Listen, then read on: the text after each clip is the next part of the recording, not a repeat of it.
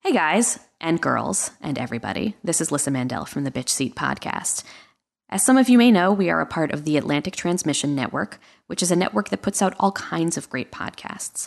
A great way to support our show and our sister shows is to visit theatlantictransmission.com and click on the Amazon link at the top of the homepage. It's all the same great Amazon stuff at the same great price, but we get a small piece for sending you there. So if you want to keep shows like The Bitch Seat going, keep us happy, then, uh, you know, throw in your pennies.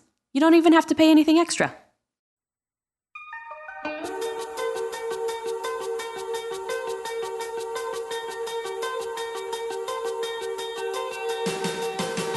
Hey, what up, campers? Rise and shine Rise and and all shine and that, stuff. whatever. And all that garbage. Yeah. This is the Bitch Seat Podcast. Welcome. Thank you for tuning in. Uh, I'm Lissa. I'm Phil.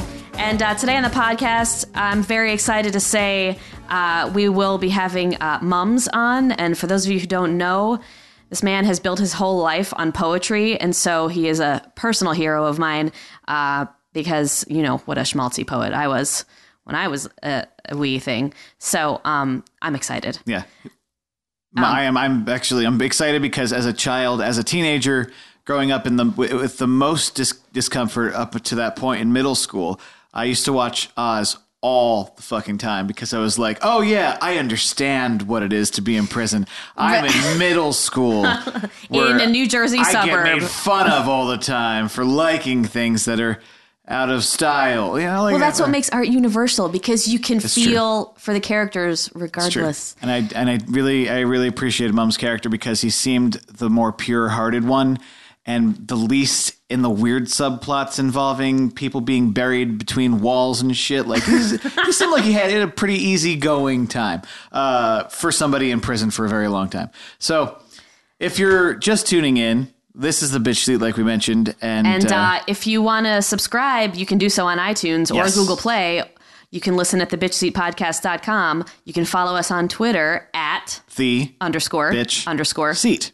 We also have a brand new Instagram feed, which is the bitch seat, and we're on Facebook too. So all of that crap that we have to say in order to remain relevant, Let's say it. We're saying it right we're now. saying it now.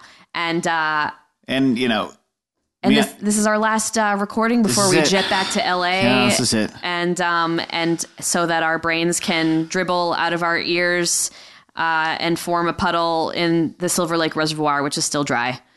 nah, we're 84% out of it. We're eighty four percent out of the drought. It's it's true. It's true. We brought that. We did We that. brought the rain. Yeah. that was us. It was- it's wa- good for them. It wasn't the people before us from New York who moved in November, who'd been there for. no, it was definitely us. Yeah, it was and in definitely fact, us. when we showed up a week ago in New York, we brought the good weather. So Yep. you're all welcome, and we are God. Okay, so today I'm going to uh, I'm going to read from uh, what do you call this? Untitled, unplugged, Unplugged. I call it Uh, Unplugged. the notebook that is now completely. It's a composition notebook, uh, and the front is completely detached from the back. Uh, it's not even pretending to be a complete notebook, and it is. Uh, I, I wrote it in August of 1995 when I was in Maine. So, Yes. uh, so Phil, what interesting things were happening in August of Oh, '95? really cool things. One, my brother Nicholas Cassell was born August fourteenth, nineteen ninety-five. Uh, that was really cool. He's a grown up now. He's a, he's a fucking grown up. That's weird. He can legally drink. It's so strange. Um, also, I mean, we don't have a date, so take your pick for the number one song. It's either Waterfalls by TLC or Kiss from a Rose by Seal. Damn, I You have to gotta pick. one. You have to pick one. Well- I would go with. I'm gonna go with waterfalls. I know you are because I have to go with "Kiss from a Rose" because I'm a schmaltzy motherfucker, and that's the first slow dance I ever had was to that Really? uh, song. yes, it's very important. Th- At the time, also one of the number one movies was Mortal Kombat, the movie, because I remember I went there when my mom was in labor. I went to go see that. Uh, the Really, they were adaptation- like, they were like, "S- you're about to not be the youngest child anymore, so we're gonna just take your mind off the fact that you're about No, to be the like- middle child and send you to this fighting movie. Okay, I'm remembering it differently. There was he was late by like a week, so during that time, like they would send me to the movies. Every day. I don't know It why. could be today. yeah, my cousin would just drive me. We would go to the movies, but at the time, Usual Suspects was blowing up. I couldn't see it because I was like ten. Uh, Desperado, something to talk about, and Dangerous Minds. Um, Oh shit. Right? Yeah, the '90s was a dark time. It, really It was. was a dark time. but It was also like none of these are based on comic books or other movies. These are all like original movies that happened and were passed through the stu- studio system and shot and That released. doesn't happen anymore, does it? Doesn't really. Doesn't really. So you gotta appreciate it. Appreciate it while it's there. And also, you know, I just referenced seeing the Mortal Kombat ad- adaptation. So whatever. You know, I'm a hypocrite. Well, when uh, when my little brother was born, when I was three and a half, my parents distracted me by giving me a strawberry shortcake doll, which they promptly regretted because the doll was like scented to be Yeah. like strawberries, but it wasn't. It was like plastic wax strawberry flavor. Mm-hmm. My, my sister and my cousin had all of them, and they all just like they would they would sit in the same basket uh, with like the the house, which also had scents. And I sorry, oh, we gotta move move. Sorry, producer kid. Um, and it would all have these scents, and they would just be like just a scented basket of plastic yep, because none of it none of it retained plastic the scent. basket. That's another improv team name. yeah, plastic basket. Yeah. All right. Let's let's, see Let's what get you to got. this. This is a really short. Uh, it's really short, and I wrote it when I was standing on the dock in Maine, and everything was covered in fog. And all I like to do is describe things all day long. So this is what I wrote when I was, uh, I don't know, what was I in '96? You were you were 13? fourteen or thirteen. You were thirteen. If I was twelve, you were thirteen. Yeah. The world ends here, where the last slivers of color dance away into the fog. As the mists from water and sky come together to form a wall of gray. The world ends here, where the animation of God's creation is sucked into the spacious nothingness, draped with rippling sadness as it is carried away through a tunnel of blinding invisibility. The world ends here. That's it. That's it. That's it. I know that was I was I was having a moment of brevity. That's great. That's some real It's Rare. brevity. Yeah, yeah, yeah. There's no cash in in that. There's no cash in. You know, it's funny because when you said that, I thought of cash in, but that's not Cash- what you're talking about. You never got to cash in on that on I cash. never in. got to cash in on cash in. Um, uh, yeah. Ah, well, oh, don't we miss that bell? By the I way, really missed uh, this specific bell. silly putty. If you if you want it, you're Yeah. welcome to use any of these. Yeah, if, if um, you're if you're a fiddler. So, uh, uh, So, uh, do wait, you were in Fiddler. huh? You were in Fiddler, right? No, I always wanted to be. You though. never were Tevya. No, my school, my my town was very Catholic and Irish. They they would not. So was my Jews town. Scare them, like really. If you think like if it's not a Sunday thing, you celebrate Christmas. If it's not like boring middle of America that because they want you know they all really wanted to assimilate into basic being a basic white town. So no. There was none of that. We even also they tried to do the King and I, but then they realized there were legal implications with making with not having as many Asians in the school and trying to do that show and having to like do stuff to us. Oh yeah, there are definitely some legal implications. So they they backed off of that, but that was like 99.9% almost about to happen in my school. Well, you know, when we did a chorus line in my school, and I played Connie because Connie sings the song about being four foot ten. Yeah. But in the original chorus line, uh, Connie is Asian, and Yeah. so and there are lyrics therein that pertain to that. So there's a special alternate Connie track in the back of the script. I know. I there- I I did a chorus line, and our Connie had to do the same exact thing that you did. It was like summer summer camp. That was it was all about summer camp or something like that. No, it's just about being four foot ten. That's the story of my life. Yeah, I don't know. That's Yeah, I don't remember. Who cares? Who cares? Anyway, we're, here living in the today. present now. We're living in the present today. now, uh, in the presence of greatness. And uh, our guest, uh, as we've b- br- brought up earlier, um, Mums, born Craig Grant in the Bronx, uh, was poet on HBO's Oz. Uh, he's more recently been on Horace and Pete, which is fucking baller, on Luke Cage. Uh, I know him uh, from when I was working at Labyrinth Theater Company. He is a Labyrinth Company member, and he is a playwright uh, and a poet. And uh, there was one time when we were at uh, when we were in residence at the public, and there was a reading of the play A View from 151st Street that Labyrinth did, and uh, and mums had these like sweeps of beautiful words, and there's like it's a staged reading, so there's no set or anything to distract you, and it was like you could hear a fucking pin drop. It was amazing. So I am very excited to welcome mums onto the show. So uh, we see Mums on a park bench looking out over the river. And uh, he's got a yo yo. yeah. And so Yomega, Uh, it's a Yomega. I love those. And he's walking as, watching as the dogs pass by and the people.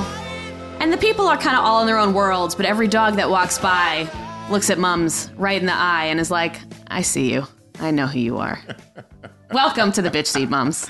I am in the bitch seat. You are. I love it. Thank you. Thank you, Lisa. Thank you for having me. Oh my God, I'm so happy to have you. Yeah. Uh, because, uh, so like, uh, as the listeners know who, uh, about the show, I grew up dying to live in New York, like with Mm. a like very very badly. And my parents are from New York, from Queens, Oh. but I grew up uh, in Southern Connecticut, which is the most boring place in the earth, and I hated it so much. And you got to grow up here, Yeah. And I want to hear. Well, Well, Southern Connecticut is a tri-state area. So Yeah. yeah, I grew up coming here, You but watch Eyewitness News. exactly. Yeah, it happens every. I've Exactly. accidentally wound up in Southern Connecticut, meaning to stay in New Jersey. So like, yeah, it's just it's. I mean, my town had a lot of farms in it, and it had a lot of soccer Oh, yeah. players, and it just wasn't really my speed. soccer players and Yeah. farms.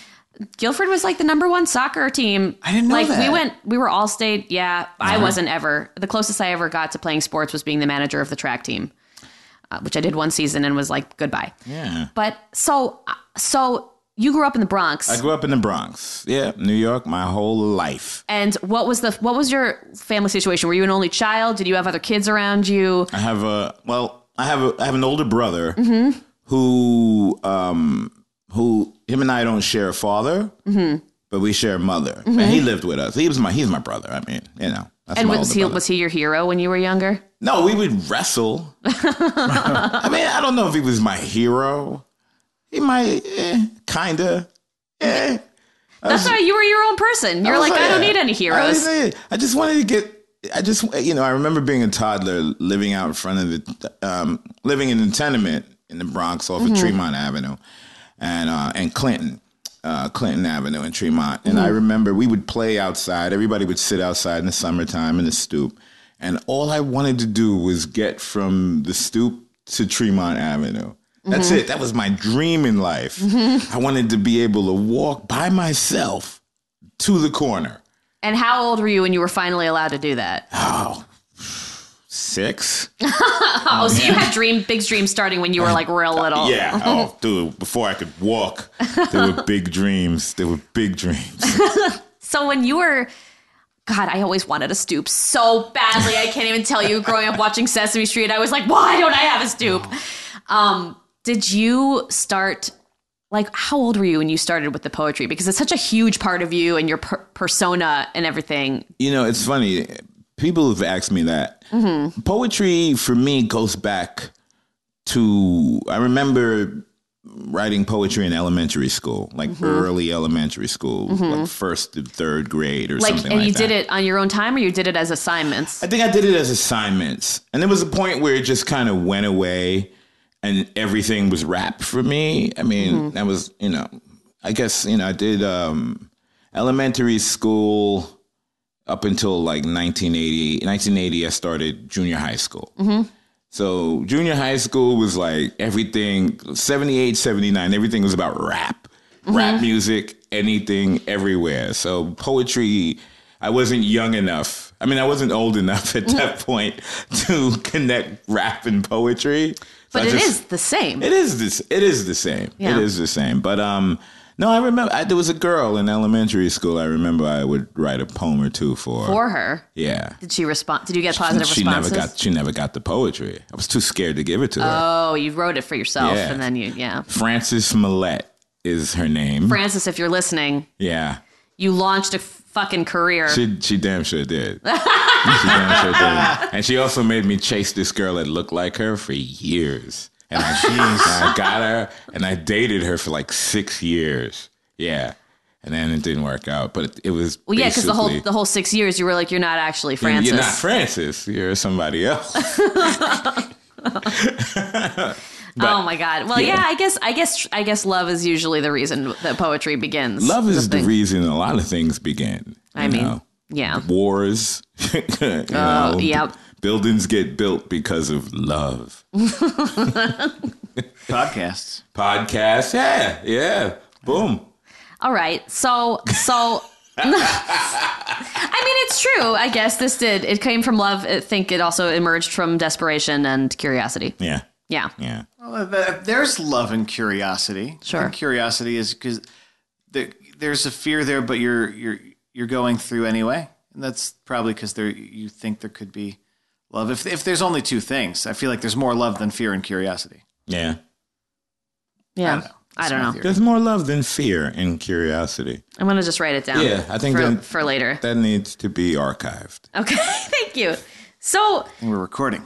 okay, so you finally so you finally made it to Tremont Ave when you're six. I, I finally did. I finally I finally got there. And then once you were there, like at what point were you starting to feel like the bubbling of like, oh, I need to explore, I need to see the whole city, like I need to, because at some point you live in the city, like there's so much to see. Did the curiosity draw you out Well, into you know, it? I mean, there's a thing about, you know, especially when I was growing up in the 70s and 80s, you know, people in the Bronx did not venture downtown. Really? I mean, you know, we have the two train and the four train and the D train, Mm-hmm. and they all will cart you to work. You know, Mm-hmm. but no, back then nobody was really like, "Oh, I'm gonna go downtown." You just know? hang out. Yeah, we just people in the Bronx stayed in the Bronx. People in Brooklyn stayed in Brooklyn. Mm-hmm. There was big borough rivalry, Mm-hmm. you know. And as a Bronx person, I never went to Brooklyn. I didn't go to Brooklyn until my adulthood.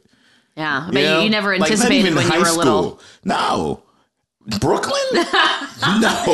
Oh, see, you're the person I want to talk to because you got to live in New York when New York was still the New York that I always wanted to come to. When New York was the New York of the movie The Warriors. Yes, Yes. exactly. Exactly. oh my gosh, I have a T-shirt that I got at a secondhand store. That's it's just a red T-shirt with that says Warriors across the back, and it's Oh, yeah. just Yeah, my team. That was real. Oh yeah. what was your favorite snack when you were little? Oh, now and later's? oh yeah. Yeah. Th- those things get so stuck in my teeth though. yeah, but for some reason, I don't know back then. Now and later's. Did you and trade 'em? You suck on them. Yeah. Yeah, yeah, yeah. But anyway, now and later's and quarter quarter waters. Quarter waters. The, the juice, it'd be like oh, the, little Yes. the dynamite, the barrel shaped yeah, ones. the barrel shaped juices that were a, a quarter. It was just sugar water. I know my mother would never let me Flavoring. drink them. Yeah. So that was a thing. Like I, when you grow up in the suburbs, you can't get anything because you don't have a car. Yeah, But yeah, if you live in the city, you can just walk to the corner and get something. Bodega. yeah, man. We just moved to LA a We're couple of months hurting. ago, and we are hurting for It's all bodegas. 7-Elevens or gas stations. That's why I don't like LA because there are no bodegas. Seriously. That's serious. That's, that's a didn't real realize. thing. yeah, My bodega is 24 hours. that's very important. And it's your bodega. And it's my bodega. I Yeah. go in, he goes, hey, hey, hey. The, bo- the bodega cat comes up and Yep. rubs agre- against my Mm-hmm. Mhm. leg. And I also got the 24 hour Jamaican restaurant ac- around the corner from my house. Yeah, we have a 7 Eleven, and that's about. Ugh. we have a Thai it- place. Uh, It's not 24 hours. it's not 24 hours. We have a really shitty 24 hour diner. Like, it's like, whoa, It's like bad. scary. They Like, they forget had a about big you. bowl with like a mountain of butter in it with like several knives stuck in it Yeah. on the counter with flies. Uh, you the know? infestation of 7 Elevens into New York was a, I mean, the day I saw the first 7 Eleven here Yeah. it was sad. Do you remember how old you were? Oh, it wasn't that long ago. Oh, really? it might have been the late 90s. I don't even, I, I think it was in the 2000s. Oh, Yeah. Well, because I kind of ignore I kind of ignore chain stores and restaurants in New York you because can. because you can 'Cause you can, because you yeah. can live your life not going to them. But in LA, it's like you're still like you have is to. it. no, we got a Walmart coming, I think. No. no, no, no, no. I thought New Or York a kept Target. voting it down. We got There's a one of Target those. coming It's in- a in Target. Brooklyn. Okay, yeah, yeah.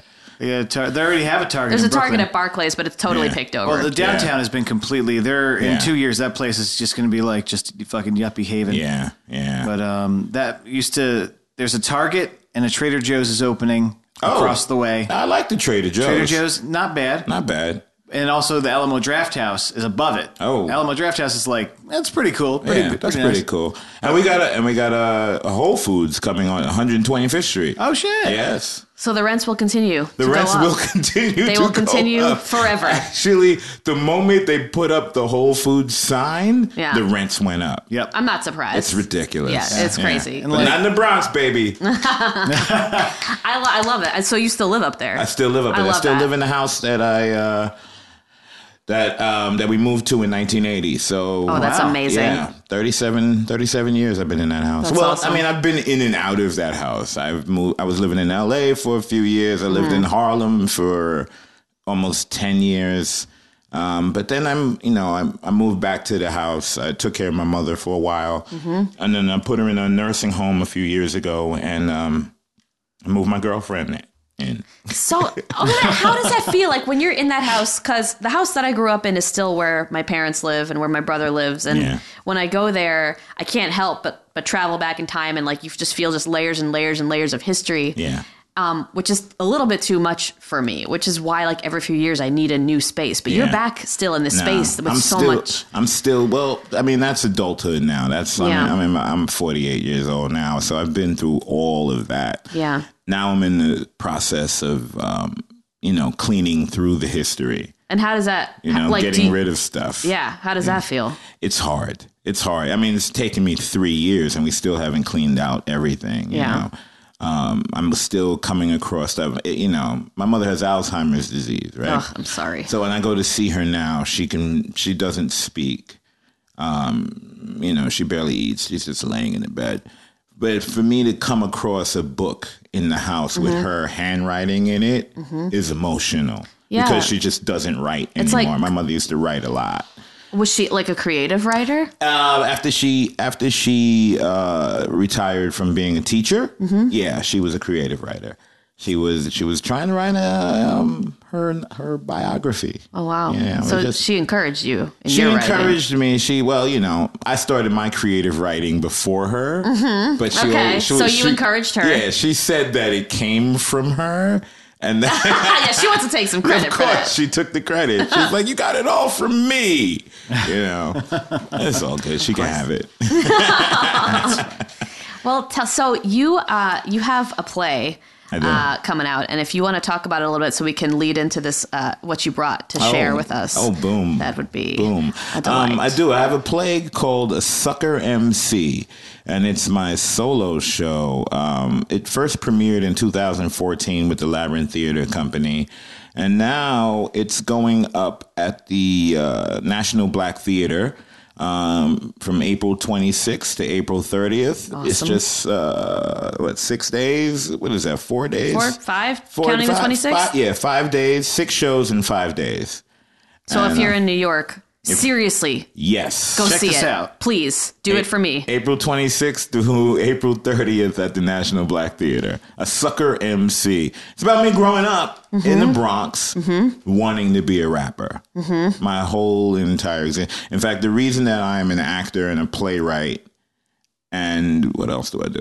Oh, and a poet is, you know, because I wanted to be a rapper at some point and I really tried to do it. I was gonna say, like, did that ever end up like floating to the surface? Because definitely, I think of you as a poet. Like, I just think it's so refined Mm-hmm. what you do, and rap can be a little bit more like messy, I guess, sometimes. Yeah. And uh, uh, do you feel like you ever hit that stride? No, I never hit it. I never hit it. Even when I go try to write a rap, like my friend of mine sent me sent me music, and I'm there trying to write rhymes, and you know, and not to dis not to disrespect rap music with hip hop music, but like I tried to make it mindless and like just empty and full of bra- bra- bragging and br- you know and, and you know my thing my you know I'm this I'm that and it just it ventured into the world is ethereal you know what I mean? it was like it ventured into this existential place Yep. and I couldn't help but follow that You have to. That's where it's That's the only taking way, you. you know and that's the difference i mean i i, I, I mean for me that's the thing I, I i feel like i have to say something Yes. you know i have to answer these questions that are like going in my head about the world Yeah. Absolutely. You're not there to be s- reflected upon. You got to figure out what what Yeah. the what's and the whys. you have to figure it out. Yeah. No, rap is for me. yeah, Yo, I got the biggest this and the It's and an my ego car game. and yeah, my ego don't need all of that. Yeah, it's like any rock, like any like rock and roll. It's like I got money. Let's I'm gonna get laid. That's like the '50s of Yeah. rock and roll too. Yeah. Like it's always the people start there, they stay there, or they go outwards. Yeah.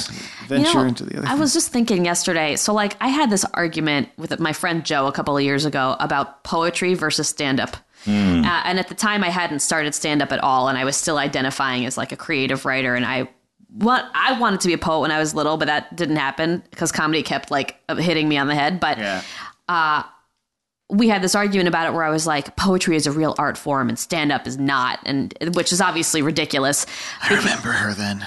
Yeah. So, but I realized yesterday that I think maybe the reason why I do more comedy now and not poetry is because I'm lazy. Mm. Because I really think that poetry requires another level of thought because you have to select every word so carefully. Yeah. So, uh, and that's so funny, you know. And I go back to my show in regards to that. My show is the same length as a poetry special. I mean, as a as a comedy special. And you know, I was trying to pitch it to HBO. You know, like this is the same thing. It's the same thing. You know, when I used to be on the road performing, I was performing with comics. It would be comedians and poets, and there wasn't that much difference. The only difference I see is that I'm not forced to make people laugh. right. Yeah. I can make people laugh. That's not a thing, but I'm not forced to. They're not sitting there with their arms crossed, Right. waiting to you like, know. where are your jokes? Yeah, where are the jokes? But it's so it's natural. It's a nice place to be, and and of course, yes, every word is very specific. There's no ahs and ums. You know, I'm very tight with the words. Right.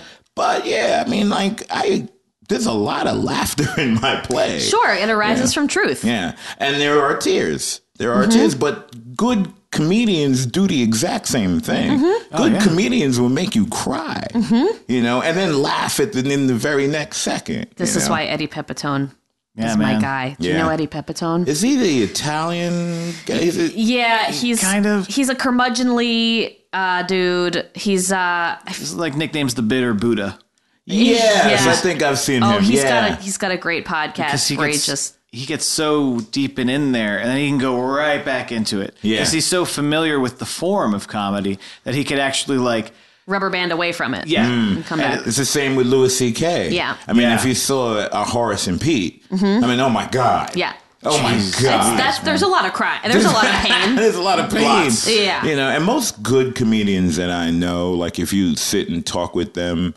like in real life, there's a lot of pain. Yeah, sure. It, that's it has to come out somewhere, you A little know. bit there. I mean, if you become an accountant, you can't express that shit, Yeah. you know. Yeah. Um, so, uh, would you uh, care Oh, to read my- a little excerpt for us, please? I, I Is this for- uh, read. is this for Francis? Do it for Francis. do it for Francis? no, like um, or you- or you know it from memory. b- right before I like like I think it was like the tail end of high school and um, right before going to college because I did go to college. I went I went to college. I never you know graduated, but I went. Um, there was a time where uh, I was in a we had a crew up in the Bronx. Every- Like I said, we grew up in a time where it was all gang culture. So there was always like a crew of us, and we call ourselves something. We all lived on the same block, which was Bruner Ave, so we called ourselves the Ave Posse, and and we we were doing a lot of dancing. We would dance at the you know clubs um, down in the city. Actually, I would come down. We were the very few, pe- you know, the rare few that would come down, venture. venture down onto on the weekends. And I was a big club head. I used to go to all the clubs, and we would dance. And I we went to, I don't know if you remember. Um, well, you don't remember. There's a, there's a Petco on 17th Street and uh, and Union Square West. Yeah. Yeah. Oh, I know exactly the, where that the is. Mm-hmm. Petco. So that Petco used to be a club called Union Square, where I saw Dougie Fresh Mm-hmm. Oh my god. and and um, KRS One. That's where KRS One recorded South Bronx. Oh my South, God, South you're so Bronx, lucky. South Bronx, and um, I saw Dana Dane there. Oh my god. And we almost be our crew. We would go there so much that we almost became the Union Square dancers, and we had this routine that we would do Uh-huh. on the dance floor. It was like seven of us, and we do this routine, and girls loved it, and everybody was like, "Oh, yo, that's the Av posse." How old were you at this time? Eight, 17, Okay. 18. yeah. So it it was um yeah, this might have been 80, 85, Mm-hmm. 86, yeah, around there. And um, we had a we had a chant that we, that my boy All right. my boy Jay Disco made up. that was his name. Jay. Di- He was the best dancer in the crew. and he was like our leader. Leader, and his name was Johnny Worrell. We call him Jay Disco because he was the best dancer. And um, it was when it was like, "We got money. Where's the women? We don't crack it up. We got disco in our system. Ladies hang with us. Hey, maybe because they love us. Calm, cool, and collected. Place nothing above us. Disco all effing night. Hey, if that music's pumping, don't sit back and relax. Get your ass up and do something. And that was our chant Oh That's awesome. yes. we, we would chant that because back then you can actually smoke a like blunt on the back of the two train. we'd get Ah, in the God. last car of the two train, and we'd all smoke up in the Bronx as we're going down. And then we put on somebody. Oh, we didn't have any music, but we'd do that chant. and then we'd be practicing dancing in the in the last car, of the two train.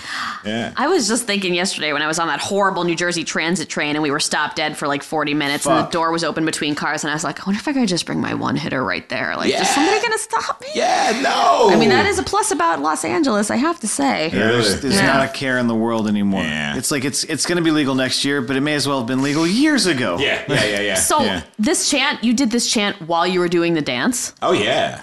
Oh yeah. That's oh yeah. So, you had like a whole fans and stuff. The the, the dance was called a sneak, where we would kind of like sneak around the club in in unison. that's great. It was it was it was a really like creative time. I mean, not to get serious, but yeah, get serious. it was it was a time where you know you had the freedom to create kind of like the beginning of my poetry Mm-hmm. career excuse me um you had the freedom to create because you weren't thinking that it was ever going to make you money you know See, and that is something that I really miss. I, I mean, I, I really miss that about just being a kid because Yeah. um, I, th- I, that's now that, that that's always in the back of my mind. Like someday I want to, someday I want to support myself. You know, Yeah. someday I need to make money. It's like I always have that like business marketing chatter in the Yeah. back, and so I can't fully be free to create. But when you're little, you don't have to worry about that shit yet. Yeah, I was working in a hospital. I was I was a nurse's aide in a hospital. I used In to your take- teens? No, no, no. In um, when I started doing poetry. Uh huh. When I started, well, I, I started doing poetry because I needed a place. I was in a rap group, um, and the rap group kind of folded, but I still wanted to rap, mm-hmm. and I had never performed on the stage. So I started like I, I asked my aunt because my mother was like, "What are you gonna do with your life?" What are-" and I was thinking about going to um, um, to nursing school, you know, because I was working in the hospital. I'd been there like two two years already, and they were gonna send me to nursing school for free. And I was like, "I don't know." My mother, was, "What are you gonna do with your life?" and I went to my godmother, who's a little younger than my mother, and um, she's like, "Well, what do you want to do?" I was like, "I want to be a rapper." She's like, "Okay." You know, my mother was like, "Get out of here, a dreamer." But her boyfriend at the time used to go to the New Eurekan Poets Cafe. Yes. And he was more, he was an artsy type. And he was like, You should go down to the New Eurekan Poets Cafe. And I was like, Oh, okay. And literally went two days later and fell in love. And Mm-hmm. What did you see there? Like, what did you I experience went, there? there was a show called Rap Meets Poetry. Perfect. It was it was perfect. welcoming you. Yeah, it was welcoming. And Bobito Garcia was the host, Mm-hmm. and I w- literally walked into an already made community for me Mm-hmm. of poets and rappers, or like ex rappers. No, they were real rappers, but they were like some were just like me who were like, I rap, but I'm too deep for rap. You Right, know? right, right. I don't- Exactly. I don't need music. you know what I mean? And that was me. I was like, I'm too deep for rap. and um, and so when I started hitting that up, I mean, I, it was great because I worked at the hospital during the day, and then I go down to Harlem to my boy to our boys' crib where we used to hang out and smoke up and everything, and I'd hang out there for a couple hours, and then go down to to the New Eurekan and write a new poem on my way there, do it, and then write a new poem on my way back. Yeah, it's like it's like when you're going to, to Mike's as a comedian. Yes, exactly. yeah. you know, for free. Yeah. Then you get, oh, I just, I just got to get up on the stage. Yeah, it's, You it's know. your, and it was your Cheers bar. Yeah, it, it was my Cheers bar. I got, it got to the point where I didn't, you know, they were like, oh, Mums is here. You know, I didn't Mm-hmm. even have to sign up for the open mic. They signed me. They up. rolled out the red carpet for you. Like, oh yeah, you know. And it was it was good. I did that for six years, and when I was in the midst of it, it felt like six months. yeah, You know, it just was m- my everyday thing. It was just part of my life, and there was no money coming from it. You know, that's what makes it so much more sacred. Make it sick. And the one, the first time that money did come, you know, it started to feel a little weird. It was like, oh, I'm getting paid to do this now. Yeah, I feel like it's sort of like the it's really close to the healing arts where, you know, if someone is going to, you know, cleanse your chakras or like lead you in a guided meditation and, you know, there needs to be some sort of energy exchange, but it feels weird accepting money or giving money Oh, for yeah. something that is like a divine uh, adjacent Yes. thing. Yes. Yeah, when I started going out on the road, like a few years later, I used to make a lot of money going out on the road performing poetry on the college circuit, and I hated it. Why? And what- I Because didn't they didn't hate- appreciate it? I, yeah, be- well, one I had once you start to get older and you're still on the college circuit, the college circuit looks like junior high school, Right. You know, and that's kind of what started to get on my nerves. But back in the midst of when I was doing it, I hated it because I just did the same poems over and over Mm-hmm. again. You know, you fly into a city, you you go to the hotel, you sleep, they come and get you for this show, they take you and get you drunk afterwards, and then you got to be on the plane the next morning out. Mm-hmm. And I lit- I didn't write anything new. I just That's was like, exactly what stand ups do when they're on yeah. tour. Yep. And Yeah. Mm-hmm. it's yeah, it's the same thing. And it's like y- you know, and I talk to stand ups about it. Um um uh, Kurt Metzger, Mm-hmm. you know Kurt Metzger. He would. T- I was on the. I was on the um, circuit with him, Mm-hmm. and he'd be like, "I hate this shit." You know, it's like I hate it too. ground through the thing. Yeah, but you can't help it because the money is so good. Yeah, so you I gotta mean, take it. I Yeah. made. I, I would have ten shows, ten to twelve shows in February alone for Black History Month. Yeah. and then another six or seven for Poetry Month. You know, and that was my two months, and Mm-hmm. I did it, and then the rest of the year was me. Mm-hmm. But like ah, but you know, and then I just had to stop. I just couldn't do it anymore. Well, Yeah. I got, I got, I kind of got priced out of it Mm-hmm. because of deaf poetry. You know, the deaf poets were undercutting me, like by far, but none of them had as much poetry as that. Because I, I could still do, I could do an hour and 20 minute set Wow. of just poetry. That's huge. Yeah. Did you ever compile that? Is it written down somewhere? yeah, I mean, you know, there have been plenty of attempts at publishing a book, and Mm-hmm. I'm, you know, I, I just don't trust my my words. You know what I mean on paper. I don't trust eh, people reading my words without my own inflections. Yeah, fair enough. so, like, it built into your poetry is this performance Yes. aspect of it. It's a, I'm a performance artist. I'm a performance poet. So there have been a bunch of attempts at an, at a book, but um, I've never really followed all the way through.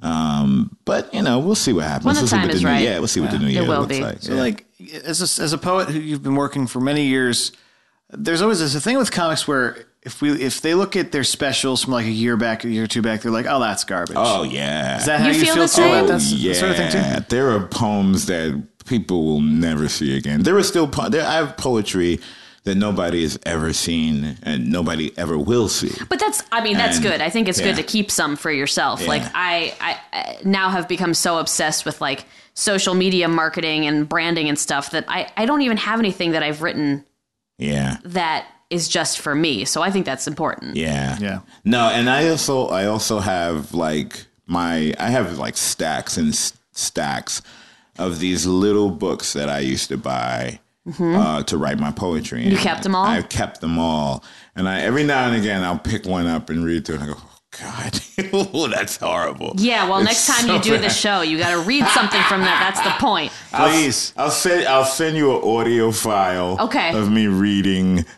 uh, something from out of there. Awesome. Oh, please do Uh, that. Please, that's that's the that's the jam. But it's Yeah. so bad. That's, no, that's it. That's like the shame of, of going through it and then when you go past the embarrassment, oh, I did this as a Yeah. different person. Yeah. You start to realize that who you were again and you're Yeah. like, Oh, that's why. Yeah. Then you can see how far, how much you've grown and stuff. And This is true. This is true. I mean- Oh, some of my raps are in there. I remember good, there, were- good. there was one song in there called "Rusty Razor Blades." nice. you turn know. up the drama. Yeah, Yeah. you know, it was all about you know because I went through the hardcore rap, the you know the gangster rap phase. Yeah. So I, I wrote "Rusty Razor Blades," and then I looked at it and was like, "That's not me." Well, it's you to try on the mask on for size a little bit. yeah, a little bit.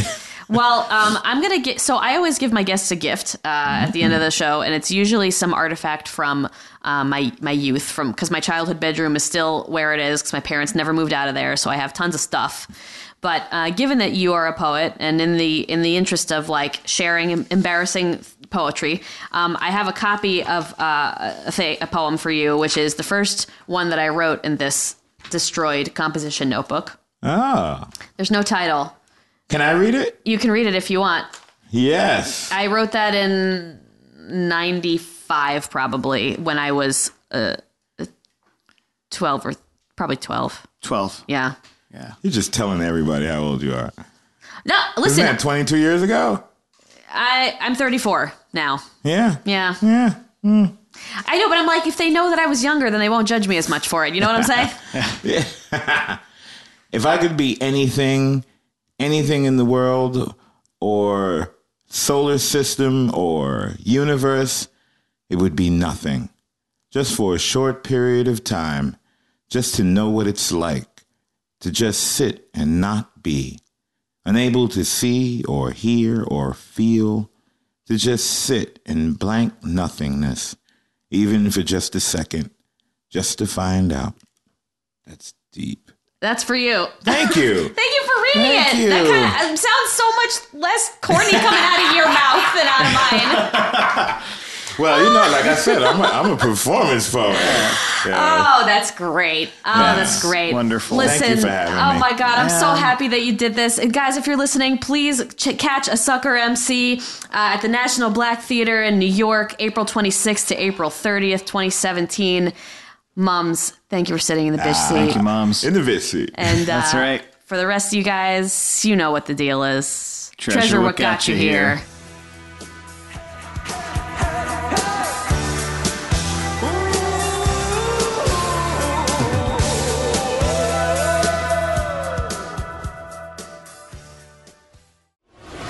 Attention Springwood, my name is Josh Krebs, And I'm Liz Richards. and we're the hosts of Bloody Date Night. so, Josh and I have been dating for four years, and Josh loves horror movies, and I hate them. Yeah, so each episode we go through the horror movie franchise canon to watch an episode and then meet up and we discuss it together. And so far it's been going pretty well, right, Liz? I think it's gone pretty well so far. Yeah, each episode I try to see how far I can push Liz to watch a really good horror movie until she basically leaves me and it hasn't worked yet.